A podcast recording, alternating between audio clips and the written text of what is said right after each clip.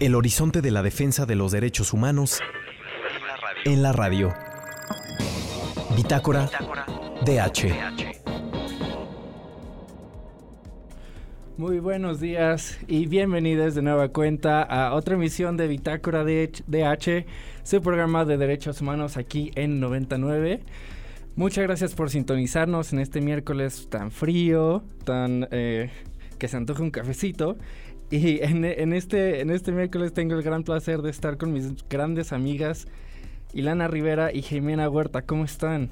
Hola Dani, muy contenta de estar con ustedes. Me encanta hacer programa con ustedes dos. No sé si ya nos había tocado juntos, pero yo estoy muy emocionada. Y aunque siempre hay muchos temas tristes, fuertes y complicados, estoy muy feliz de estar aquí con ustedes. Hola, hola, yo igual estoy muy feliz. Dani, dijiste buenos días y sí se me antojó que fueran días. Es que aparte afuera se ve como gris el día, ¿no? No cambia, aquí no hay horas. Ya estamos en un momento estancado, así me siento yo, lo siento, lo siento por ponerlos tristes.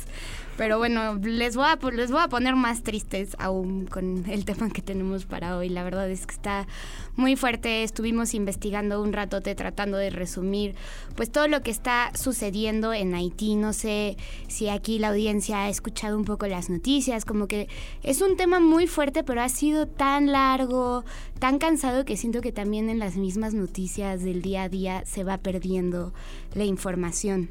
Eh, pero antes de empezar, me gustaría recordarles que hoy es el Día Internacional del Cáncer de Mama eh, y pues bueno, importante tenerlo en mente. Mm, no sé si a ustedes les tocó, pero a mí eh, hace hace unos días me fui a sacar unos estudios y justo andaban pidiendo ahí donaciones voluntarias. Entonces, como, pues sí, hacer conciencia de que, de, que este es un tema muy importante para todas las personas que tienen cuerpos gestantes. Y para, para los, para quienes no también, es, es menor el porcentaje, pero existe, siguen teniendo tejido mamario y pues bueno, importante recordarlo. Y ya andando un poco más en el tema que nos acontece el día de hoy en esta primera sección, es sobre qué está pasando en Haití. La vida en Haití que pues bueno, un poco para, reflexionar, un país en el Caribe, el país más pobre del hemisferio occidental, eh, pues su vida siempre ha sido compleja, pero la magnitud que están teniendo actualmente de las problemáticas sociales, políticas y económicas, pues no tiene precedentes. Eh, Haití está en un escenario donde hace varias semanas eh, sucedieron manifestaciones violentas eh, y saqueos después de que el primer ministro Ariel Henry dijo que iba a haber un alza en los precios de los combustibles. El alza de los precios de los combustibles ha sido una constante, especialmente desde 2018, pero pues ahorita como está la economía, como como está en general la situación y tomando en cuenta que Haití es eh, eh, un país extremadamente pobre, pues bueno, esto ha generado un montón de disturbios al interior del país. Eh, desde que el primer ministro dijo que eliminaría los subsidios a los precios del combustible, el mes pasado la población de Haití pues comenzó a enojarse. Actualmente hay una inflación del 30% un poco más y esto ha generado que haya una escasez de combustibles. Y en estas economías en las que vivimos, donde nos centramos en los hidrocarburos, eh, en el petróleo, en la gasolina, pues bueno, esto genera una parálisis en el país, muchas gasolineras han cerrado y otras están quedando rápidamente sin combustibles. Eh, actualmente el litro de la gasolina cuesta casi 8 dólares en el mercado negro de Puerto Príncipe, que es su capital, y más, eh, y bueno, también en zonas eh, rurales. La gente tiene que caminar kilómetros para conseguir comida y agua porque el transporte, público es muy limitado y también se ve una escasez de agua potable. Esto ha generado que pues hospitales, bancos, tiendas eh, tengan problemas para permanecer abiertas, tanto por la falta de combustible como por los precios que están súper altos y entonces hace casi imposible que los trabajadores eh, eh, pues vayan a trabajar o quieran trabajar porque pues un poco se pierde el sentido cuando todo, todos los precios están tan altos. Otro punto que debemos de tener en cuenta son las bandas criminales. Que, bueno, en general han existido desde siempre las bandas de delincuentes eh, en Haití, pero tras el asesinato de su del expresidente eh, Jovenel Moïse, no sé si lo estoy pronunciando bien, eh, que fue eh, un magnicidio que se dio en julio del 2021, la influencia de estas bandas criminales aumentó. Eh, estas bandas luchan cada vez por controlar más territorios, matan a cientos de haitianes, incluidos mujeres, niñas. en los últimos meses han, han desplazado a unas 20.000 personas de sus viviendas, especialmente en la capital los secuestros han subido y, como ante este contexto de revueltas y del alza de violencia por las bandas criminales, las clases se detuvieron. Y un poco como el gobierno tratando de restablecer el orden, dijo que el 3 de octubre ya podían reiniciarse las clases, pero eh, millones de padres y madres decidieron no mandar a sus hijos a, clases porque pues no sabían qué les podía suceder en el camino, ¿no? O sea, ya la situación es tal que estaba viendo una entrevista donde decían como, pues es que ya ni siquiera, o sea, sí, me pueden matar en las calles, pero ni siquiera sé si, si mi cuerpo va a llegar a la morgue o se va a quedar ahí tirado y va a ser comido por perros, ¿no? O sea, en ese nivel eh, está la situación en Haití. Y bueno, por otro lado, eh, ante estas manifestaciones hemos visto pues muchísimas represiones policíacas. De igual forma, el país ya tiene una larga historia de represión contra eh, manifestantes. Eh, normalmente la policía está pues va en contra de las personas utilizando gas lacrimógeno, uso, excesivo de violencia y detenciones arbitrarias que desgraciadamente pues son una constante no no solo en Haití sino en América Latina. Y pues bueno, en varios casos se ha reportado la muerte de personas a manos de las fuerzas de seguridad. El 16 de septiembre y el 17 de octubre del 2019, la ONG haitiana Red Nacional de Defensa eh, de los Derechos Humanos documentó al menos 35 muertos en el contexto de las protestas.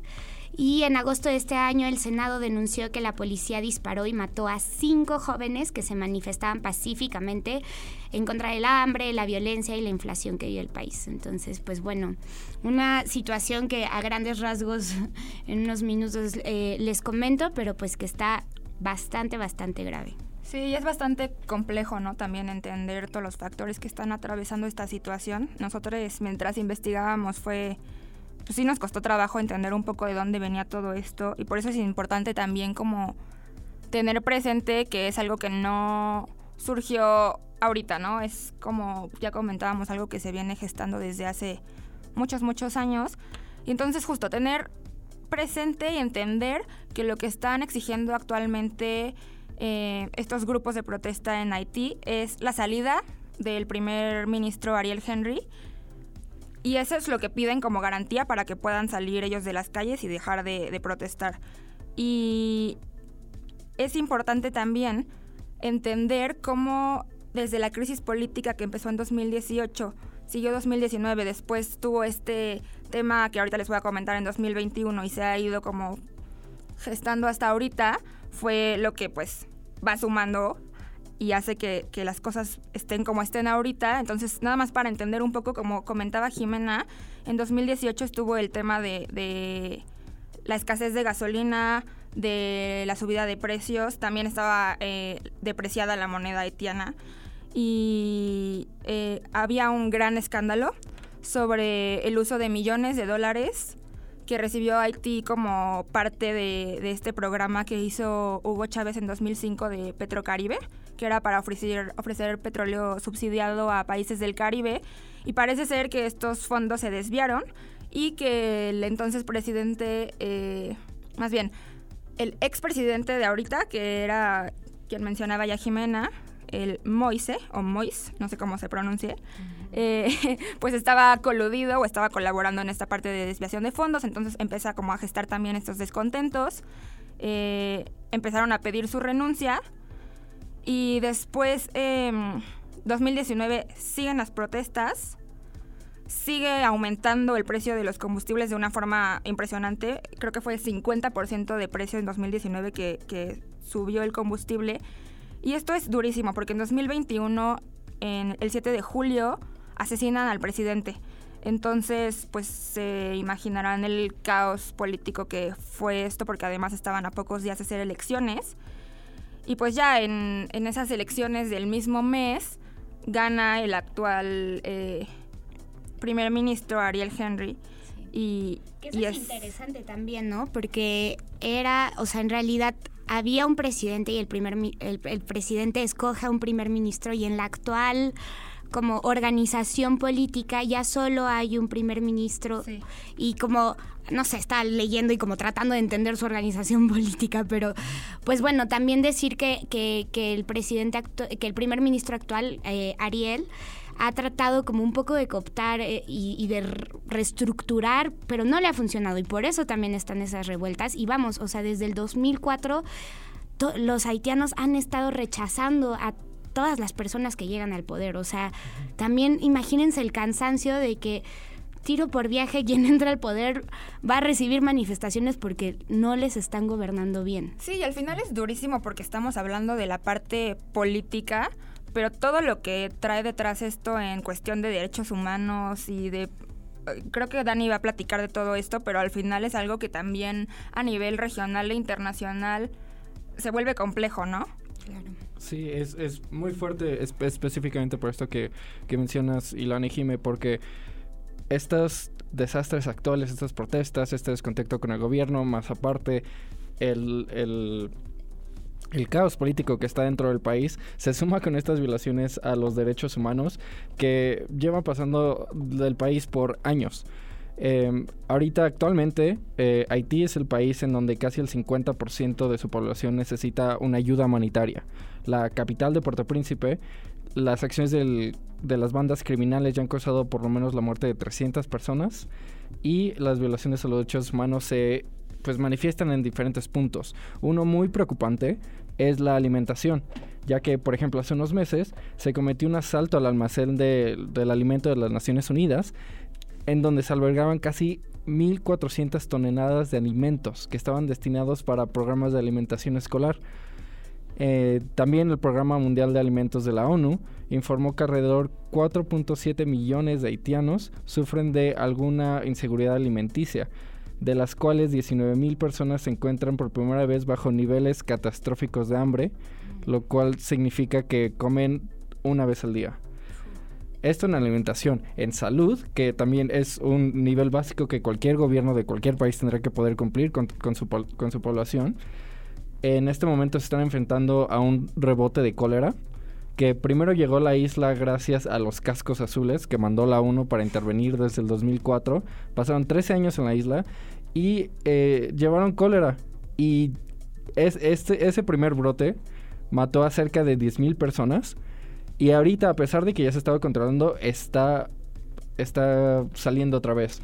Oye, Dani, pero respecto a ese tema de la ONU, creo que es súper importante destacar que hubo un brote por la cantidad de violaciones sexuales que hicieron a mujeres y niñas. O sea, como tomar en cuenta ese contexto. Estuvieron 13 años presentes eh, estas misiones de paz de la ONU, que como hemos visto en otros casos, muchas veces eh, específicamente en África, generan más violaciones a derechos humanos, ¿no? O sea, impresionante. Sí, sí, justo como lo mencionas, fue el cólera, aparte enfermedades de transmisión sexual y el VIH y SIDA, que son estas tres enfermedades que los cascos azules llevan y, propagan en la isla y afectan al final a la población. Entonces el trabajo que ha hecho la ONU en la isla pues ha, sido pues, casi nulo a pesar de todos estos intentos de intentar ayudar en salud, en migración o en, em, o en alimentación e incluso también en migración. Eh, los haitianos en el extranjero son muy eh, vulnerados, especialmente por el tema del racismo. Mm. En eh, República Dominicana, por ejemplo, que es el país que está al lado, se está construyendo un muro de más de 11.000 soldados que custodian el, el, cruce para que las personas haitianas no puedan llegar a República Dominicana y ocupan la raza para identificarlos. En México esto pasa muchísimo, por ejemplo, con el Instituto Nacional de Migración y la Guardia Nacional, que por la racialidad de las, de las personas migrantes, pueden identificarlas fácilmente y los hace vulnerables ante, las, ante estas tácticas y que sean detenidas. Entonces, pues, sí, la verdad es un... El tema de Haití es algo que la verdad no podemos explicarlo en 15 minutos. Definitivamente. No, es algo que no podemos entender. Por una investigación que, que hemos hecho pues, en estos días no lo, no lo entendemos completamente, pero lo que podemos hacer es estar al tanto y eh, pues eh, no aceptar estas políticas de intervencionismo que están pasando. Por ejemplo, en nuestro país, México, que está abogando porque se envíen militares a la isla para ayudar y que como hemos visto en la historia no ha pasado. Y Estados Unidos que no saca sus narices de ahí también. Exacto. Sí, cañón. Que digo, al final lo tienen como desde la bandera de ayuda humanitaria, pero hay una como una cláusula pequeña ahí que tienen que es como, pero si es necesario intervenir militarmente se va a hacer y es como Y que aparte Estados Unidos lleva históricamente muchas décadas ahí en Haití, ¿no? Sí. Claro, pero eh, pero sí, es un tema muy muy complejo y que lamentablemente no tenemos el tiempo para eh, tocarlo más a profundidad. Eh, quédense con nosotros, no se olviden de seguirnos en nuestras redes sociales como arroba bitácora DH y vamos a un pequeño corte comercial. Y estamos de regreso después de esta pausa musical, no comercial como nos decía Dani, aquí no, eso de comercial no, pero ya estamos de vuelta. Eh, escuchamos esta canción que se llama Reverdecer de Perota Chingo. Es una canción que escogió Jimena, que le gusta mucho, que le trae mucha paz. Y sí, es, es bonita y me da gusto que la hayamos puesto después de un tema tan fuerte. Pues fuerte, complicado y sobre todo porque ahorita nos vamos a ir un poco más a lo humano, a lo emocional, a la parte, pues sí, también personal de, de todos estos temas del activismo y de los derechos humanos que aquí estamos metidos, pero pues es es fuerte también para nosotros, ¿no? Y bueno, antes de empezar con todo esto, recordarles que nos sigan en nuestras redes sociales. En Twitter e Instagram estamos como arroba bitácora DH y por supuesto las redes de la estación, arroba ibero99fm.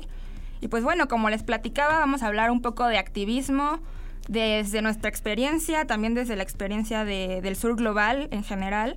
Y es un tema que que me da gusto que vayamos a tocar porque creo que es importante y más allá de, toda esta parte muy política a veces que entramos, también es como la parte personal, ¿no? Me, me, gusta que hayamos escogido hablar de esto y pues Dani, ¿qué nos cuentas? ¿Cómo empezamos esto? Pues sí, me, me, gustaría contarle a nuestra audiencia primero la manera en la que pensamos en este tema y justo empezó a salir por lo que hemos estado viendo en redes sociales de este video protesta de la ONG de Just Stop Oil en Reino Unido, quien, como lo habrán visto, el 14 de octubre, eh, activistas de la organización lanzaron una lata de sopa de jitomate, una pintura de Van Gogh que es muy famosa, y eh, después se pegaron a la pared y empezaron a decir un discurso sobre eh, pues lo dañinos que son los combustibles para el medio ambiente.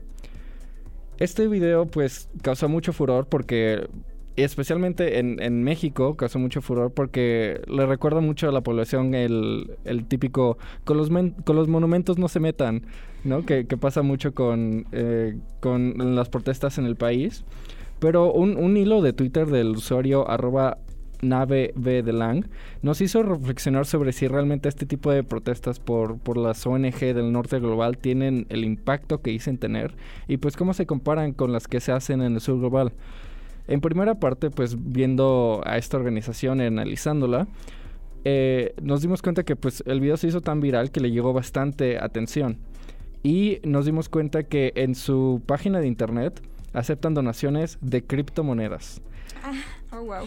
Y pues esto, para personas que no sepan, las criptomonedas son eh, pues son algo que afecta muchísimo al, al, medio ambiente porque ocupan servidores enormes que gastan muchísima energía y pues al final no al final una, una compañía que trata de combatir el cambio climático cómo se atreve a seguir impulsando el uso de, este tipo de materiales otro punto que también se nos hizo como muy importante y que representa al, activismo de ONGs del norte global es que una de sus eh, de sus fundadores y las personas que les da más dinero es la organización de Climate Emergency Fund la cual le pertenece a una de las herederas de combustibles más grande del mundo, a Lingetti. Entonces, si al final una de las personas que las está financiando tiene intereses en el combustible, nos hace pensar mucho de qué pasa con los movimientos del sur global que todos los días ponen sus vidas a, riesgo para defender su territorio. ¿Cómo se compara con lo que se hace en este tipo de países? Claro. No, sí está bien cañón. Yo antes, aquí como internacionalista, no entendía mucho como ¿Por qué se criticaba tanto a estas grandes organizaciones eh, tipo Greenpeace, eh, mm, WWF, ¿no? Incluso como Amnistía Internacional. Y es porque se manejan una cantidad de dinero impresionante. Y está bien, ¿no? O sea, como necesitamos dinero para generar el cambio. El punto es como hay que ser críticos, hay que analizar de dónde viene el dinero y qué estás haciendo con ese dinero, como cuánto está ganando tu director de la organización, ¿no? Si está ganando más de 80 mil pesos, 70 mil pesos mexicanos, ¿no? Ya, bueno, ya en dólares, no sé.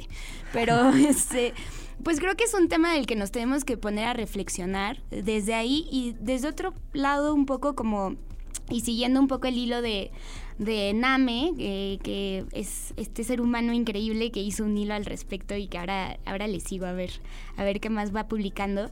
Pero que, que como que todas estas estos movimientos sociales que han surgido en el norte global y que empiezan con el activismo eh, quieren ser disruptives, pero al final no se pueden salir de este mundo capitalista eh, y, como lleno de, de, este colonialismo también, ¿no? Entonces, en la, en la página precisamente de, de estos sujetos, este, ¿cómo se llama el movimiento? Just a Oil. Ajá, ese. Perdón, es que traigo aquí un montón de nombres de organizaciones. Este, en su página sale como, ah, bueno, no se preocupen, o sea, sí lanzamos esto, esta sopa, pero... Eh, tiene el vidrio. Tiene el vidrio. Y que, ah, no manches, qué radical. No, qué disruptivo. Ah, les metieron a la cárcel, pero ¿qué crees? A las 28 personas que metieron a la cárcel les pudieron pagar su fianza porque tienen todo el dinero del mundo y entonces al día siguiente salieron. No, y como hasta el Target, o sea, yo entiendo que la visibilidad que trae consigo los girasoles de Van Gogh es todo el mundo va a voltear a ver y lo que sea, pero no sé si era ni siquiera el lugar adecuado un cuadro de un pintor deprimido sí, tiene que ver, como ¿no? puede ser un poco más político y tal vez lanzarte por algo revolucionario como no sé revolución francesa no, no tienes algo por ahí no sé. O sea sí pónganse un poco más creativos eh, también. Y bueno un poco entrando ya en terminologías eh, lo que dice este este personaje que, que, sacamos de Twitter es que como estas eh, cómo se toman estas narrativas antisistemas y las convierten en publicidad. Un poco también lo hablaba la escuela de Frankfurt, ¿no? Como que siempre esta oposición va a ser cooptada por el, por el sistema y que esto tiene un nombre que se llama complejo industrial. Eh, ONGero, que viene como en correlación con el complejo industrial carcelario y que fue creado por una colectiva de mujeres y disidencias racializadas que se llama Insight. Y bueno, pues básicamente este complejo industrial onejero durante el neoliberalismo, pues ante la represión de grupos revolucionarios, se alimentó, que, que, encarcelaba a miles de revolucionarios, a miles de antisistemas, como que empezaron a ver que, que lo que llamaba a las masas eran estos encarcelamientos. Y entonces luego lo que buscan estas ONGs blancas gigantescas capitalistas es buscan ser encarcelados, pero al final termina siendo una burla, termina siendo como a quienes realmente, por ejemplo, en México, son apresados, son encarcelados de forma injustificada y que de aquí a que obtienen justicia van a pasar años, años eh, para que obtengan justicia y les asesinan. Sí, y justo también por eso, y hablando nosotros desde nuestro contexto mexicano y que si bien es privilegiado, pero, pero sigue siendo pues muy distinto a este como activismo europeo y demás.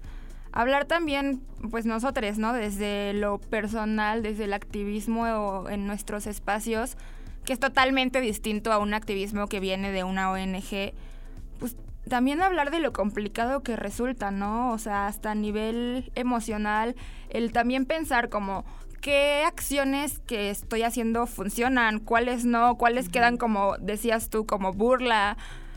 Eh, como que es difícil también estar seguros de qué paso dar, de qué paso no dar. Estar constantemente escuchando. Cuestionándote. Cuestionándote, escuchando tragedias, cosas que son muy fuertes de saber.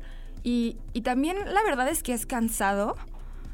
Y uno no se quiere dar por vencida, pero también entran esas ideas de estoy haciendo algo, estoy ocasionando un impacto más allá de de mi casa, de mi espacio. Y también entender que si no es así, podemos empezar por nuestros espacios, ¿no? Por nuestros círculos, por nuestro... Sí, un mismo, nuestra casa, nuestra familia, nuestros... escuela. Sí. Las redes sociales incluso, ¿no? Y eso es muy valioso igual, ¿no? También es... Hay que dar... Darnos tiempo, darnos chance, tratarnos también con cuidado y con apapacho nuestra salud mental creo que también es importante. Totalmente. Si no, no puede haber este tipo de activismo. Y bueno, ya nos avisan por acá en cabina que se nos está empezando a acabar el tiempo, como siempre, nosotros tres que hablamos y hablamos. Eh, pero bueno, como siempre, temas importantes que poner en la mesa y se los dejamos. Eh, una vez más, recordarles que nos sigan en arroba bitácora DH en Instagram y Twitter. Y nos veremos por aquí el martes, miércoles ya, miércoles que viene a la una y media. Pues muchas gracias por escucharnos y gracias Dani, Jime y aquí a quienes nos están operando en cabina. Eh, pues nos escuchamos la próxima semana. Chao.